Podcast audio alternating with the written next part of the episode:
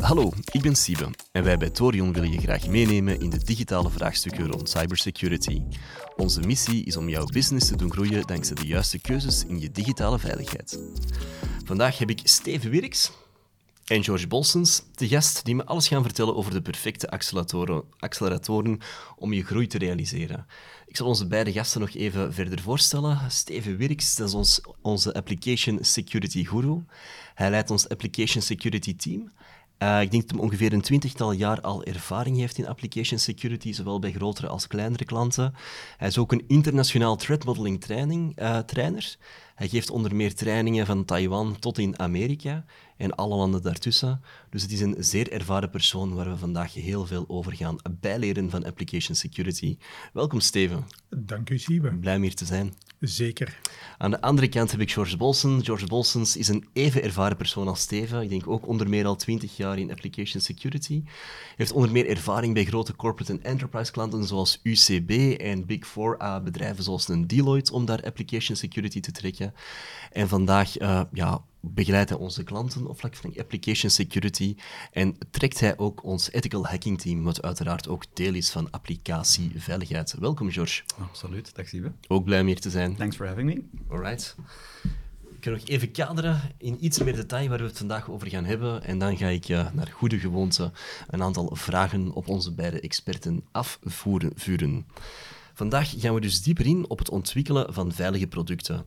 Recent sprak ik nog de CIO van een miljardenbedrijf, die me vertelde dat alles wat infrastructuur is, geen verschil niet meer maakt op vlak van competitieve bedrijfsvoering. Alles wat infra is, dat is zo commodity geworden dat elk bedrijf dat eigenlijk min of meer op dezelfde manier begint te doen. En dat je er als eindklant, zeker in een B2C-context, eigenlijk bijna geen verschil in kunt maken in de ervaring van die klant met je bedrijf. Met applicaties is dat echter anders. Een applicatie is een unieke ervaring dat een bedrijf kan aanbieden richting zijn eindklanten en op een, unieke manier een, een band kan opbouwen met die eindklanten. Het is dus heel belangrijk dat die applicaties zelf worden ontwikkeld, want dat je zelf die controle houdt over die relatie met die eindklant. Verder zien we langs de security kant dat die applicaties ook zeer vaak aangevallen worden. Het Micro-Attack Framework, wat een beetje het leidende framework is op vlak van uh, threat intelligence, vertelt ons dat slecht beveiligde webapplicaties en mobile applicaties de meest voorkomende openingen zijn waarlangs aanvallers binnengeraken. Dus enerzijds zien we dat applicaties superbelangrijk zijn om eigenlijk een competitief voorbeeld, voordeel te halen. Aan de andere kant zien we dat de security van die applicaties heel vaak faalt. Genoeg redenen dus om applicatieveiligheid serieus te nemen en dat bespreken we met onze gasten. Nogmaals, welkom heren. Ik ga direct een eerste vraag stellen aan uh, de rechterkant van tafel. George, veilige software bouwen is dus belangrijk. Uh, hoe zorg je ervoor dat software op een veilige manier gebouwd wordt? Uh, goed testen van je beveiliging is een heel belangrijk aspect erin. Bij heel veel bedrijven zien we daar dat penetratietesten of pentesten, zoals we dat uh, in het kort noemen. Dat heeft niks met stilo's te maken. Uh, dat heeft alles met het testen van het, van het binnendringen in een applicatie te maken. Um, daar zijn heel veel voordelen aan, aan pentesten. Dus je kunt heel breed gaan testen. Je kunt ook heel specifieke uh, aspecten van je beveiliging gaan testen. Een ander voordeel daarvan is dat je een vast budget kunt vooropstellen. Mm -hmm. nog een voordeel daarvan is dat je met de pentester kunt spreken als die tijdens het testen iets gevonden hebben. Mm -hmm. En die bellen nu op van, hey, dit ziet er naar uit dat we hier wel eens een keer heel gemakkelijk zouden kunnen inbreken. Mhm. Dan kun je ook gaandeweg nog zeggen van, ah, misschien moeten we dan een klein beetje langer testen, of misschien moeten we minder breed testen, we moeten iets dieper gaan testen. Um, dat zijn eigenlijk voordelen van pentesten. Dat is waarom we dat vandaag de dag nog altijd zien als een eerste activiteit die een bedrijf gaat, uh, gaat doen in verband. Je hebt het over een eerste activiteit. Is het dan voldoende als je software wilt bouwen om het gewoon te testen en op basis van die testen die fouten eruit te halen die dan gevonden worden? Voldoende is het absoluut niet. En dat is eigenlijk de, de cultuur van pentesten als, mhm. als eerste verdedigingsmechanisme mhm. komt eigenlijk vanuit de historiek, hoe software klassiek altijd ontwikkeld geweest is. Dus mhm. voorheen werden softwareprojecten eigenlijk altijd als bouwprojecten aanzien. Waar dat eerst een, uh, uh, een, een bouwheer ging zeggen van kijk, dit is mijn beoogd eindresultaat. Dan gaat er een architect aan de slag, die maakt een heel ontwerp op papier. Dan gaan er bouwvakkers aan de slag om dat allemaal te bouwen. Dus dat ging eigenlijk in fases. Dat is wat we vroeger en nog altijd het waterfall-model noemen. Ja. Dus alles komt eigenlijk sequentieel naast, eh, na Mhm. elkaar. In heel veel sectoren, zoals bijvoorbeeld de farmaceutische industrie, zie je dan nog altijd dat zij door eh, eh, regulatie gebonden worden aan verschillende fasen. Je hebt dan een, een designfase met een design freeze. Mhm. Dus heel je ontwerp moet eerst volledig uitgebouwd worden. Dan ga je je ontwerp bevriezen. Dan Mhm. wordt alle code geschreven, dan wordt de code bevroren en dan wordt alle code getest. Oké, ja. En van daaruit werd er dan eigenlijk helemaal op het einde werd er een security test gedaan. Mhm. Op dat moment komen daar een aantal security kwetsbaarheden komen eruit. Ja, en dan moet het product over twee weken live. En dan is het vaak van, ja, ja dat, we eh, zullen daar dan maar mee live gaan en we gaan die risico's dan maar gaan beginnen accepteren. En die, die mindset van, er moet een pentest gebeuren, mhm. dat is vandaag nog altijd waar, maar er wordt door heel veel bedrijven nog altijd aanzien als we doen een pentest als een product af is, of, of Mhm. we doen dat één keer per jaar, of in de financiële sector wordt dat meestal vaker gedaan. Daar zie je veel vaker één, per, één keer eh, eh, per kwartaal. Ja. Tegenwoordig wordt er veel meer agile gewerkt, Mhm. specifiek om die gebruikerservaring waar je het er net over hebt, om die continu te blijven verbeteren. Maar dan ga je het eigenlijk niet meer trekken met een pentest alleen. Zeker niet als je die maar één keer per jaar doet. En software wordt ontwikkeld in cycli van één week, twee weken, soms drie of vier weken. Mhm. Elke vier weken heb je een net iets ander product. Dat, eh, dat begrijp ik. Ik wil nog heel eventjes terug inzoomen op het watervalprincipe dat het Ja. er juist had. Hm? Je zegt, je doet dan die security test, die pentest helemaal op het einde, en dan vind je al die kwetsbaarheden. Ja. Is het in zo'n concept dan ook al niet veel beter om daar ook al veel sneller te gaan testen? Uh, om bepaalde checks in te bouwen? Want dat kan toch een serieuze impact hebben op je rele- release date anders. Absoluut, Ja. absoluut. En dat is iets waar eh, men er veel te gemakkelijk van Mhm. uitgaat, dat developers Ja. dat die kennis hebben over cybersecurity. En dat is iets waar wij zien dat er heel veel misvatting zit bij mensen die geen IT gestudeerd hebben, Mhm. die denken dat de mensen die wel IT gestudeerd hebben ook allemaal cybersecurity professionals zijn. Oké. En dat is iets waar we eigenlijk bij het bouwen van software, eh, waar Steven straks nog iets over gaat zeggen, over eh, Ja. de verschillende fases van, van het bouwen van software. Maar waar we daar eigenlijk zien dat de kennis bij de eh, programmeurs vaak wel tekort schiet. Oké, die dus- is dus ontoereikend. Ja. Niet-technische mensen denken dat de kennis bij de programmeurs zit. En Mhm. bij programmeurs schiet die kennis heel vaak tekort. En we kunnen ze daar ook eigenlijk de schuld niet van geven, want het onderwijs voorziet daar eigenlijk ook niet in. Oké, daar komen we straks op terug, Ja. op die kennis van die programmeurs zelf. Absoluut. Uh, misschien even naar Steven. Uh, Steven, die verschillende fases van software development waar George het over gehad hebt, welke security maatregelen zou jij aanbevelen om daarbij uh, te integreren? Wel, ik zou om te beginnen uh, nog even willen terugkomen op het uh, doel van een pentest. Een doel van het pentest is uiteindelijk te weten komen wat is op dit moment het risico. In welke situatie bevinden we ons? En uiteraard zijn er uh, in de laatste twintig jaar heel wat frameworks ontwikkeld om dezelfde zaken te meten en te analyseren gedurende die volledige ontwikkelcyclus of eigenlijk zelfs de levenscyclus van een applicatie. En inderdaad, in dat opzicht uh, zijn er dus in applicaties uh, bepaalde levenscyclussen. Mm-hmm. Je begint een project met een idee. Uh, het allerbeste is natuurlijk dat je op dat moment al weet hoeveel security je wilt inbouwen, zodanig dat er al budget kan worden voorzien. Uh, ook tijdens het design zijn er verschillende security-activiteiten. Tijdens het ontwikkelen uh, kan uiteraard mm-hmm. al veel getest worden.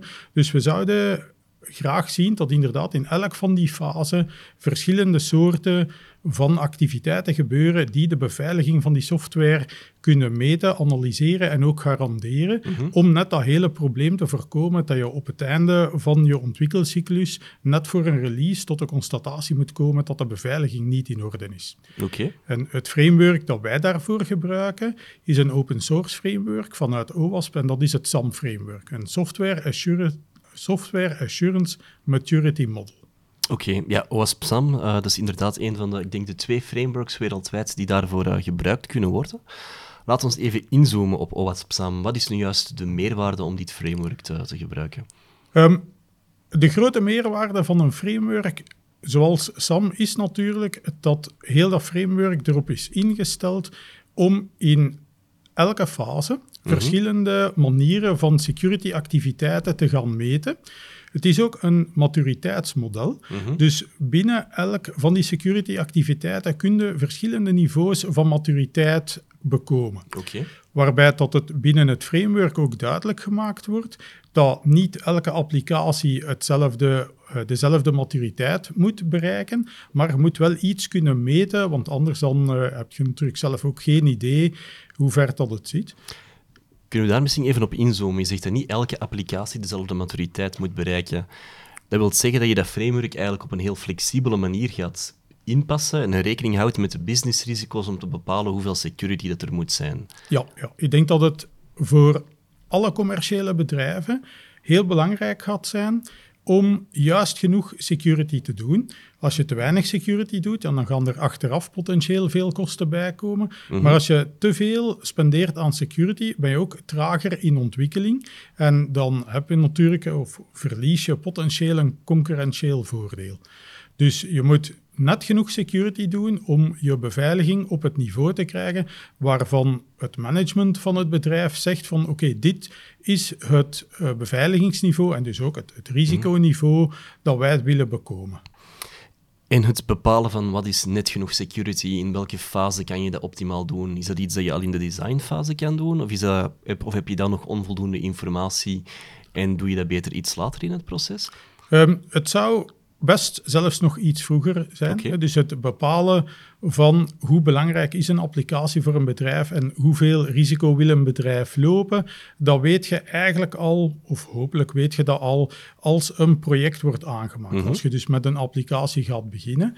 Eh, dat wordt dan verder uitgewerkt natuurlijk in de designfase, Mhm. eh, waar veel meer duidelijkheid komt over eh, hoe loopt deze business case voor het bedrijf, eh, op welke manier of tegen wanneer gaan we iets kunnen opleveren eh, naar de markt toe. En dan krijg je daar veel meer duidelijkheid over. Oké, ça va. Laten we ons er misschien even verder op inzoomen, eh, op die designfase bijvoorbeeld. Waarom is die zo belangrijk en hoe bepaal je dan in zo'n designfase van welke security dat je in je product eigenlijk moet gaan, gaan steken? Ik kan er even op inpikken. Dus eh, op het moment dat je je software gaat ontwerpen, ga je bepalen wat moet deze software doen.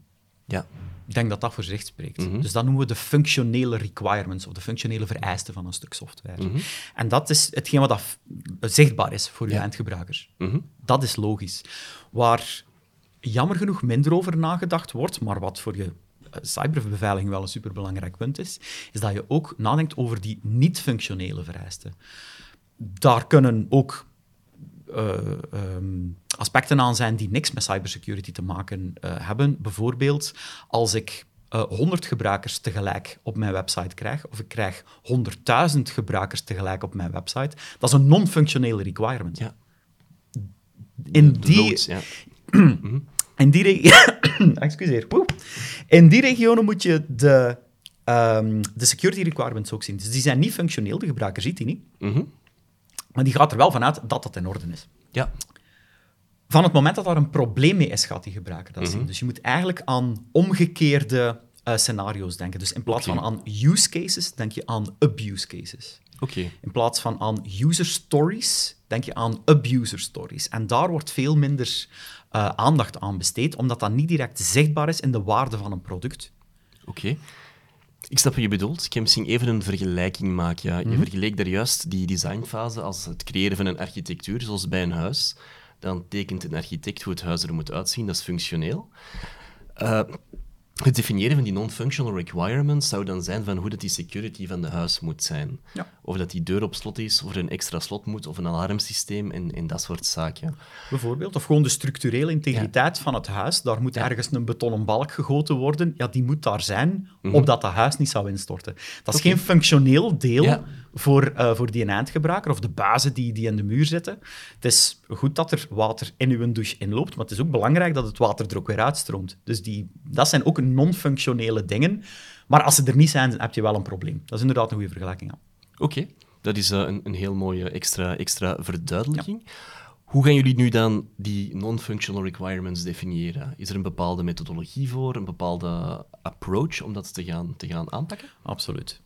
Daar is het, eh, zeker in commerciële bedrijven waar er een eh, security office bestaat of waar er iemand verantwoordelijk is voor cybersecurity, daar is het zeer belangrijk dat er van daaruit eigenlijk al wordt gekeken van wat is er voor ons bedrijf belangrijk? Welke minimumstandaard willen wij behalen met betrekking tot, eh, tot cybersecurity? En dat is eigenlijk nog maar simpelweg op het niveau van papieren policies. Oké. Wij willen dat alle eh, eh, dataverbindingen dat die op een geëncrypteerde manier gebeuren. Dat kan Ja. een requirement zijn vanuit een security office. Daaruit weten software developers dan, door implementatie door een, door een architect, weten die software developers dan ook dat ze bepaalde eh, bochten niet mogen afsnijden, dat ze weten dat ze bepaalde dingen goed moeten doen. Ik vernoem je nu transportencryptie als een voorbeeld, omdat het meest tot de verbeelding spreekt. Maar daar kunnen voor uw bedrijf bepaalde zaken zijn die zeer belangrijk zijn. Van het moment dat je die applicatie gaat eh, ontwikkelen, ga je hopelijk ook al weten welke data gaan we verwerken in die applicatie. Als je daar een extra laag van beveiliging nog bovenop wilt bouwen, omdat dat heel gevoelige data is, die bijvoorbeeld onder de GDPR valt, Ja. dan is het ook belangrijk dat de softwareontwikkelaars weten hoe ze met die data moeten omspringen, hoe die opgeslagen moet worden en hoe die bijvoorbeeld nog extra geëncrypteerd moet worden in de databank. Bijvoorbeeld. In het begin van ons gesprek had jij gezegd dat eh, ja, heel veel developers eigenlijk niet goed weten wat ze moeten doen op vlak van security. Is het dan ja, voldoende om een goede architectuur uit te tekenen en non-functional requirements te definiëren om hun te voeden met wat dat ze zouden moeten bouwen?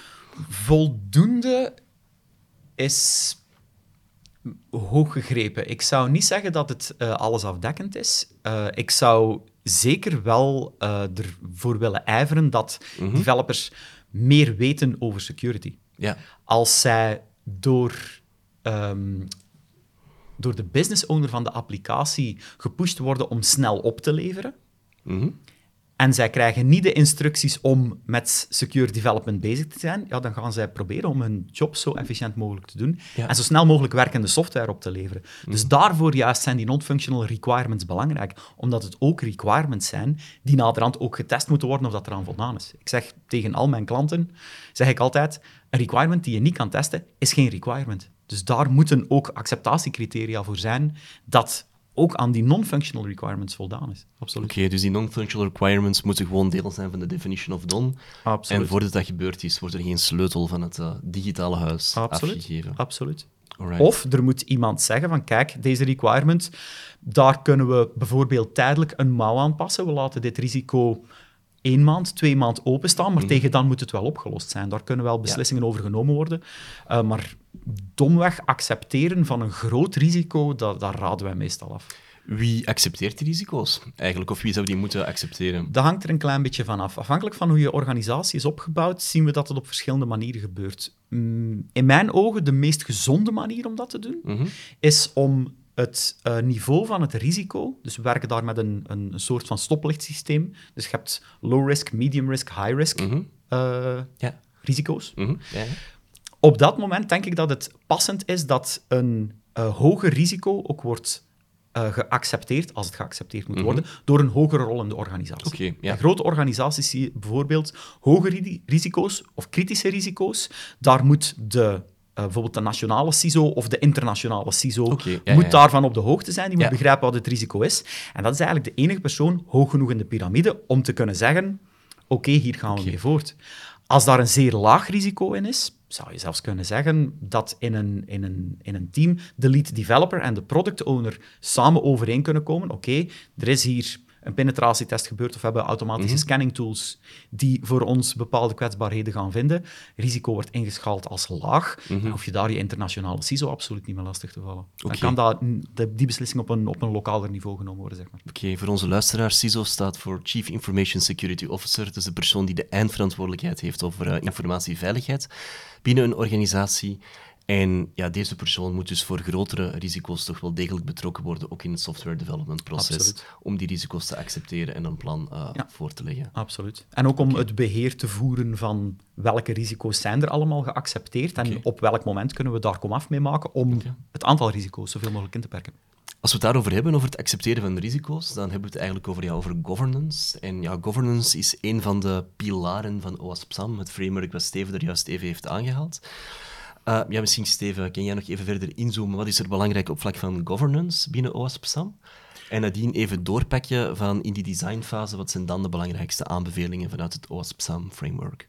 Ja, zo'n framework als SAM zorgt er natuurlijk voor dat al die fases op elkaar inwerken. Dus als je inderdaad gaat kijken naar governance, is een van de belangrijkste elementen binnen OWASP-SAM het gebruik van security champions. Dus iemand in het ontwikkelteam die de single point of contact is, die enige kennis heeft over security, die daar toch enige leiding in gaat nemen en uh, alle uh, activiteiten daar rond probeert in goede banen te leiden. Uiteraard moet die persoon goed opgeleid zijn, maar ook andere personen die aan zo'n applicatie meewerken, dus niet alleen ontwikkelaars, maar ook die mensen vanuit de business, die moeten toch ook wel enige kennis hebben over de risico's die bestaan binnen de organisatie, specifiek tegen die organisatie, maar ook algemeen. Als je een webapplicatie maakt, hoe worden die aangevallen? Wat is daar belangrijk voor? Uiteraard komt daar ook heel veel wetgeving bij kijken. Als je persoonsgegevens bewaart, dan moet je voldoen aan de verschillende privacywetgevingen, zowel in Europa als in Amerika. Dus uit al dat soort van zaken gaan een hele hoop requirements komen. Dat zijn die non-functional requirements waar George het over had, mhm. die liefst expliciet gemaakt worden. En waarbij dat het uh, team dat aan die applicatie werkt ook liefst daar goed van op de hoogte is. Nu, als we dat doortrekken naar de designfase, dan willen we daar in detail iets dieper op ingaan. En een van de beste technieken waarmee dat, dat kan gebeuren, is threat modeling. Dus een threat model, het doel van een threat model is om een manager voldoende correcte informatie te geven over zowel het risico als de oplossing, zodanig dat die manager kan beslissen, ah, we hebben hier een hoog risico, de oplossing is zeer goedkoop, ja, het is een beetje een no-brainer, dat mhm. gaan we toepassen. Uh, omgekeerd kan ook een zeer laag risico, dat zeer duur is om op te lossen, wordt al iets sneller aanvaard, maar alles wat daartussen ligt, ja, daar is toch enige uh, interactie voor nodig, mhm. waarbij dat zowel die manager als het team dat die applicatie ontwikkelt overeen moeten komen of ze een risico gaan oplossen of niet en waarom. Dus het is ook belangrijk dat de rest van het team begrijpt waarom bepaalde risico's aanvaard worden en waarom niet, mm omdat risico's gaan evolueren doorheen de tijd. Dus die zullen op regelmatige basis opnieuw bekeken moeten worden en typisch wordt dat mee opgenomen in de updates van het threat-model. Oké. Daar komt nog bij dat een, een welke rollen doen daar aan mee? Welke mensen gaan dat nu uiteindelijk maken? Wel, als je businessrisico's moet rapporteren, dan zal er een project manager, een product owner, iemand die voor de business kan, uh, kan spreken, of mensen van de business zelf, die gaan daaraan meedoen. Uiteraard hebben we architecten nodig, uh, de ontwikkelaars, eventuele testers, uh, mensen vanuit de DevOps community of in de klassieke manier van werken, mensen vanuit operations. En die gaan eigenlijk tezamen kijken naar zowel de architectuur als de processen die rond die applicatie gebruikt worden, waar daar eventueel nog risico's of verbeterpunten zijn. Er zijn wel heel veel mensen om daarbij te betrekken. Is het dan een heel zware oefening voor ondernemingen om aan threat modeling te doen? Dat uh, kan een onderneming uiteraard zelf beslissen. Mhm. Ehm, je kunt een threat model beginnen met een soort van een Big Bang approach, waarbij dat een extern uh, bedrijf voor jullie een threat model komt maken. Dat is uiteraard niet goedkoop. Mm je kunt uiteraard ook ervoor zorgen dat uw mensen opgeleid zijn om zelf threat models uh, te maken. Dan kunnen ze die threat models zoals wij het dan in Agile noemen, iteratief en incrementeel opbouwen. Dat betekent dat ze in vele kleine sessies telkens een beetje meer threat-modeling doen, waarbij dat ze na een bepaalde periode evengoed een vrij compleet zicht hebben op een applicatie. Oké, ik kan er misschien uit afleiden uh, dat als je agile werkt, dat het eigenlijk beter is om het op termijn aan te leren en dat je waterfall-based werkt, dat dat misschien nuttiger kan zijn om het gewoon te laten doen. Of ben ik hier wel aan het misslaan?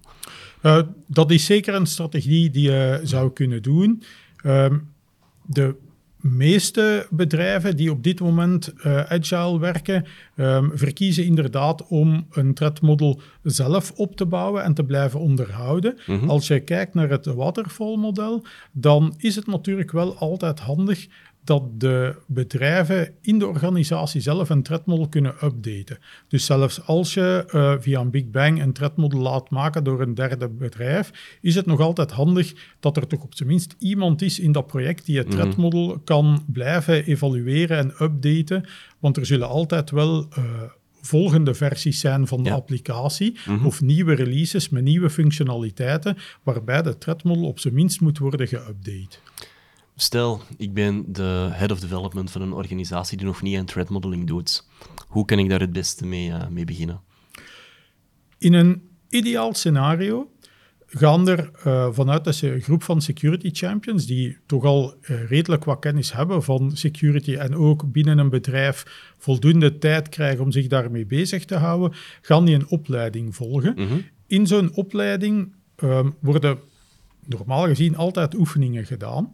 In een ideale wereld kun je tijdens zo'n opleiding eigenlijk je applicatie al beginnen uh, te maken in een threadmodel uh, tijdens de oefeningen. Dat is een ideale situatie, omdat je dan na de training meteen kan doorschakelen en die mensen kunnen zelf beginnen met het onderhoud van die threadmodels. Nu, dat gaat niet van de eerste keer zomaar vanzelf gaan.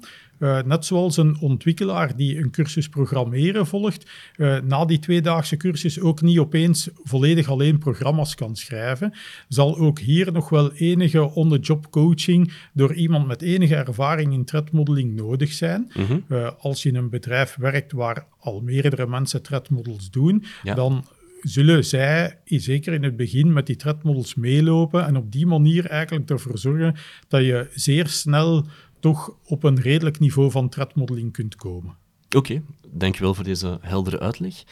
Ik denk dat we lang genoeg aan het praten zijn over het design en over architectuur. Laat ons nu eens een keer beginnen bouwen. De bouwfase waar de ontwikkelaars de code schrijven. Stel dat ze al gevoed worden door een goed threadmodel, zien jullie daar dan nog andere risico's die uh, getackeld moeten worden? Absoluut. Um, zoals ik daarnet al zei, het begint eigenlijk allemaal bij het, bij het mhm. maken van requirements, maar het mhm. echt effectief uittikken van de code, dat is nog altijd aan een, uh, aan een software developer om dat te doen. Uh, weet dat, en dat is altijd al vrij goed uitgekomen, dat het aantal developers op deze planeet elke vijf jaar ongeveer verdubbelt. Dat klinkt goed. Mhm. Ik kan diezelfde statistiek in andere woorden uitleggen en zeggen dat de helft van alle developers minder dan vijf jaar ervaring heeft. Dat is exact dezelfde uitspraak, maar op een andere manier verwoord. Ja. Daar zit je dus met een, een zeer groot deel van het mhm. developerpubliek dat weinig ervaring heeft. Mhm. En daar is in C niks mis mee. Maar zoals ik net ook al zei, er wordt in de, in de opleidingen uh, in België, en dat is niet alleen in België, dat is in West-Europa in het algemeen zo, wordt er eigenlijk zeer weinig uh, tijd besteed binnen de opleidingen aan cybersecurity. En dan heb ik het nog maar over de mensen die effectief IT gestudeerd hebben. We hebben ook heel veel developers en we zijn mhm. er heel blij mee dat die mensen er zijn, maar die uh, uh, zij instromen in de IT. Dus die zelfs uh, zichzelf hebben onderwezen door middel van, van cursussen te volgen, mensen die bij VDAB een opleiding hebben gevolgd. Mhm. Daar zijn mensen bij die zeer goed analytisch kunnen denken, die heel goed begrijpen hoe code geschreven moet worden, mhm. en die tegelijkertijd geen kennis hebben over hoe hun applicaties aangevallen gaan worden. En daar zitten we dan mhm.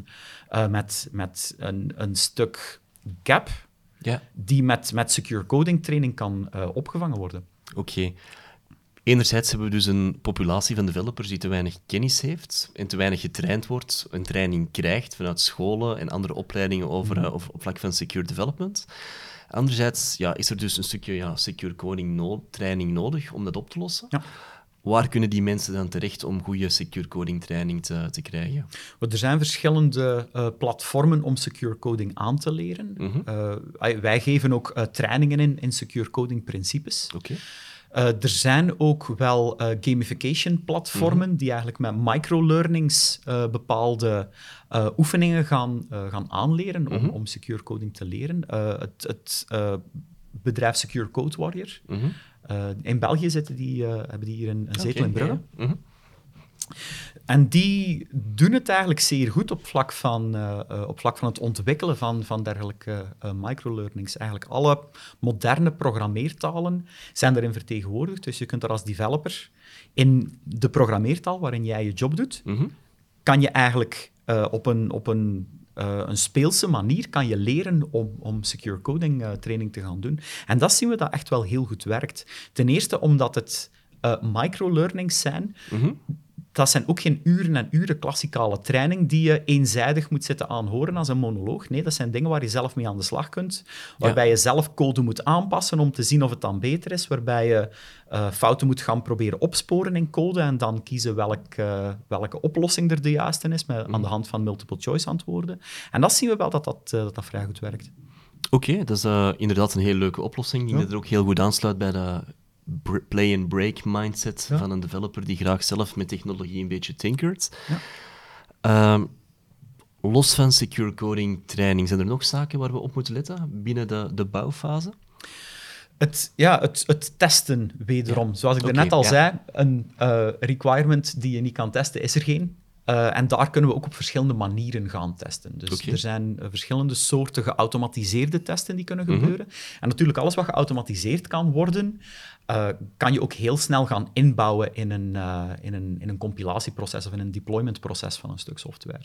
Dus daar zien we een aantal verschillende stromingen. Dus je hebt uh, statische analyse. Mhm. Dat is analyse die eigenlijk naar de, naar de broncode gaat kijken. Mhm. Van de, uh, wat we de first-party code noemen. Dus de code die de developers zelf geschreven hebben. Daar kan je echt robots regel per regel in die code gaan laten kijken en laten zoeken naar patronen die in het verleden al gebleken zijn die, uh, die, wel een, fouten, ja, ja, die een ja. kwetsbaarheid zouden kunnen zijn. Mhm. Het zou kunnen zijn dat dat geen kwetsbaarheid is. Er is ook altijd wel wat manuele triage nodig om daar eh, de, de false positives, Mhm. zoals we dat dan noemen, om die false positives er te, te gaan uithalen. Gaat over first-party code. Als je dan gaat kijken, een moderne applicatie tegenwoordig wordt ongeveer voor 20% geprogrammeerd en wordt voor 80% als externe libraries ingetrokken. Je hoeft als programmeur het wiel niet opnieuw te gaan uitvinden. Als je iets wil eh, encrypteren of je wil een bepaalde eh, omzetting doen van het ene formaat naar het andere, dan is er waarschijnlijk al iemand in deze wereld geweest die dat al een keer geprogrammeerd heeft en die dat als bibliotheek aanbiedt. Dat is dan wat we derde partij code noemen. En die code, daar komen ook kwetsbaarheden in voor. En dan spreken we eerder over software composition analyse Mhm. dan over, over eh, eh, statische analyse. En kan je die fouten in die derde partijcode er ook nog uithalen dan? Is dat iets dat je zelf ook kan aanpassen? Of is dat een plug-and-play principe dat je gewoon moet aanvaarden? Dat bestaat in beide vormen. Uh, in het geval van uh, open source tools staat het jou vrij om die code aan te passen als je daar een kwetsbaarheid in vindt. Ja. Maar zoals het met de meeste open source software gaat, reken je daar op een leger van vrijwilligers Mhm. die op een bepaald moment misschien een andere hobby krijgen. Dus Ah, je kan er eigenlijk niet echt op rekenen uh, als er een developer is die een bepaalde tool ontwikkelt en die stelt die bijvoorbeeld op een, op een platform zoals GitHub ter beschikking. Mhm. En daar komt een kwetsbaarheid in. En uh, die meneer of mevrouw zegt van, sorry, maar ik vind nu parachutespringen leuk. Mhm. Ik, ja, dat kan goed zijn dat er een kwetsbaarheid in die code zit, maar je hebt ze gratis gekregen. Ja, ja, uiteraard. Ja, dat is voilà. dan as is. Oké. Daar is het dan ook wel belangrijk om middels softwarecompositieanalyse Mhm. te gaan kijken in welke stukken derde partij code zitten er gekende kwetsbaarheden Ja. en misschien moet ik die dan niet meer gebruiken. Ja. Dus daarvoor helpen uh, softwarecompositieanalyse tools Oké. uh, uh, heel sterk. Als je dan gaat kijken naar software die draait, dus we hadden het eerst over software in rust, als we dan software in beweging gaan bekijken, dan komen we naar de dynamische analyse toe. En dan ga je eigenlijk analyseren die software die aan het doen is wat die moet doen. Mhm. Dan gaan we daar een robot op knoppen laten klikken, uh, veldjes laten invullen, kijken wat er gebeurt, kijken wat er met interacties gebeurt. Stel, ik kan de zeven uh, weekdagen, ik kan maandag tot en met zondag kan ik selecteren op een drop-down. Mhm. En ik tik daar dan in plaats van de dag van de week, tik ik daar A, B, C, D, E in. Mhm. Hoe gaat die server om met iets wat geen weekdag is? Dat zijn allemaal dynamische testen die je kan, uh, die je kan gaan doen, die eigenlijk eh, ook pas met goed fatsoen kunt doen als die software aan het draaien is. Dus dat ja. zijn de twee grote families. Er zijn nog meer Ja. eh, verschillende soorten van application security testing, maar dat zijn eigenlijk de, grote, de drie grote families. Als je die drie al kunt doen, dan ben je als, als softwarebedrijf eigenlijk al heel, heel, heel bezig. Die dynamische lijkt me wel het moeilijkste om te automatiseren, want daar moet je toch een soort menselijke logica voor gaan toepassen om te zien wat kan je hier eigenlijk kapot doen Ja. op basis van de businesslogica Absoluut. die in de, in de applicatie zit. Absoluut. Ja. En daarvoor heb je dus nog altijd menselijke pentesters nodig. Ja. Die gaan eigenlijk die gaan dit soort tools ook gebruiken om te kijken welke richting eh, hangt het laaghangend fruit. Oké, Aan de andere kant zijn er ook business-logica-problemen die kunnen ontstaan, waar geen enkele van die tools voor geschikt is om dat te doen. Zoals je net al zei, elke applicatie is uniek. Dus daar worden ook regeltjes in geprogrammeerd die een bepaalde businesslogica moeten volgen, Ja. die ook eh, eh, op, een, eh, op een kwaadwillende manier kunnen misbruikt worden. Er is geen enkele geautomatiseerde tool die dat kan vinden Mhm. Daar moet altijd een mens aan te pas komen die kan analyseren wat dat is. En dat menselijk talent om dat te doen, dat noemen we dan hacking. En of dat ethisch is of niet, ja, dat, Ja. Dat, eh, dat is dan nog maar de vraag natuurlijk. Is het een eh, ethisch persoon die jij gevraagd hebt om dat te doen? Of is dat een niet-ethisch persoon die dat eh, voor zijn eigen gewin doet? voor de luisteraars, ethiek is een van onze kernwaardes. Maar dit terzijde. Absoluut. Eh, ik kan me inbeelden dat mensen die hier naar luisteren wel, wel beginnen denken van... Dat zijn wel heel veel verschillende security testen in zo'n proces. Je begint met je threat model, dan ben je statische analyses aan het doen, dynamische analyses. Eh, wat was de derde? Eh softwarecompositie. Softwarecompositieanalyses. Non-functional requirements, nog functional requirements? penetration testing. Penetratietesten, dat zijn vijf, zes, zeven verschillende analyses. Voor het gemiddelde software development bedrijf is dat realistisch om die allemaal te doen? Maken die er bepaalde keuzes in? Zijn er bepaalde testen die jullie als belangrijker dan andere zouden beschouwen? Het is voor elk bedrijf natuurlijk zeer belangrijk om te weten, voor de tools die ze gebruiken, welke daar de sterke en minder goede kanten van zijn, om die dan eventueel aan te vullen, moesten zij dat nodig vinden. We, George heeft het ge- gehad over die statische codeanalyse.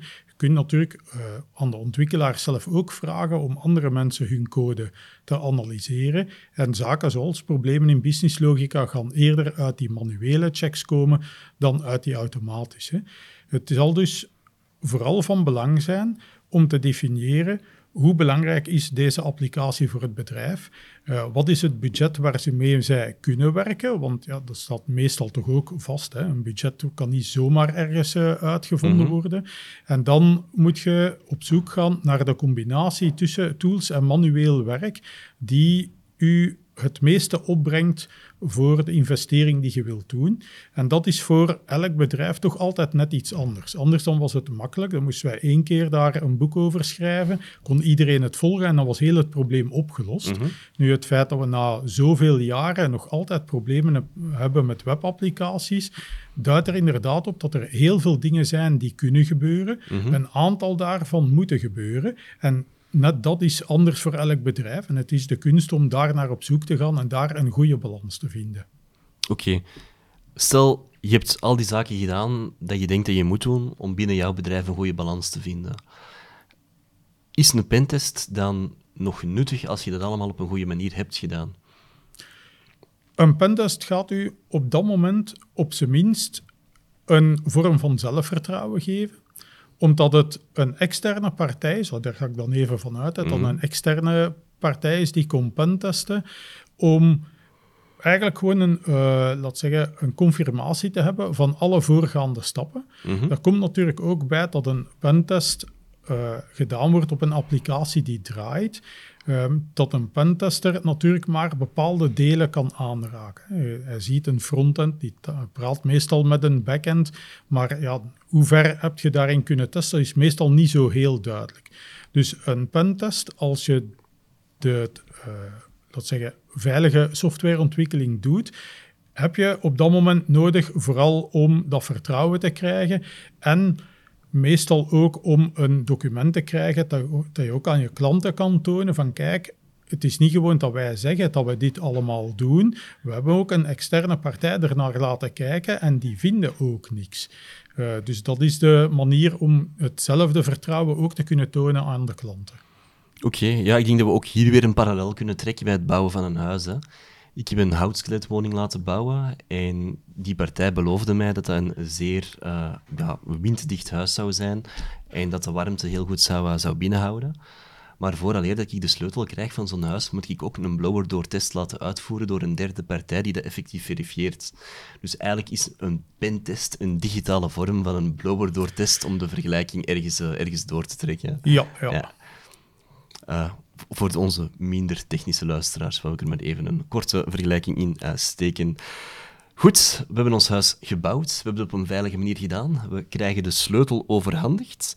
Zijn er nog zaken waarop gelet moet worden wanneer dat die software in productie komt te staan, wanneer de eindgebruikers die gaan beginnen gebruiken? Of zijn we dan veilig? Daar uh, is de kous helaas niet mee af. Uh, cybersecurity en cybercriminaliteit is een kat-en-muisspel. Dus de cybercriminaliteit evolueert constant. Mm Wat dus ook betekent dat criminele hackers continu nieuwe soorten kwetsbaarheden vinden. Dus het blijven in de gaten houden van de security posture van je applicatie is een heel belangrijk punt. Ik haak hier even terug naar mijn vorige punt over softwarecompositieanalyse. Van het moment dat jij je software de wereld instuurt, Mhm. Op dat moment zijn alle componenten die jij gebruikt hebt, al die derde partijcomponenten, zijn op dat moment misschien veilig. Maar als er morgen een kwetsbaarheid in gevonden wordt, dan is die misschien niet meer veilig.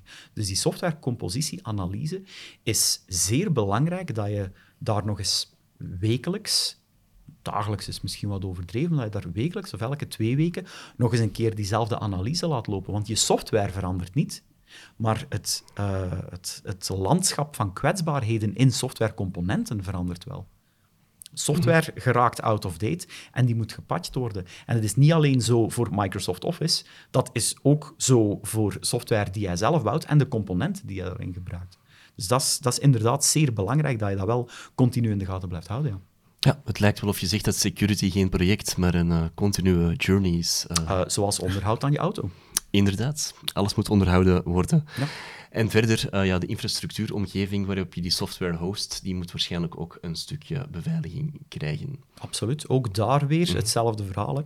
De, de aanvallers leren nieuwe trucken. Oké.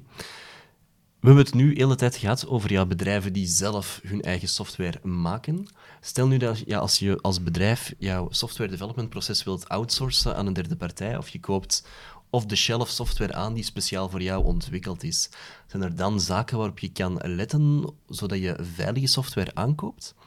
Daar is helaas nog geen kwaliteitslabel voor. Ik denk dat dat uh, veel teweeg zou brengen ook uh, naar, naar de softwareindustrie toe. Uh, van het moment dat je software extern laat ontwikkelen, denk ik dat het zeer belangrijk is dat je op voorhand de, de verschillende partijen die aanbieden, dat je die goed evalueert op vlak van cybersecurity, dat je die goed interviewt om te kijken van hoe zijn jullie met cybersecurity bezig? Het product, ay, producten die jullie al ontwikkeld hebben of producten die jullie voor ons voor een stuk op maat gaan bouwen, wat is uw plan om dat te gaan beveiligen? Als er een incident zou zijn, wat is jullie respons op zo'n incident? Hoe ga je dat allemaal doen? Uh, wat, wat doen jullie allemaal nog extra buiten jullie concurrentie?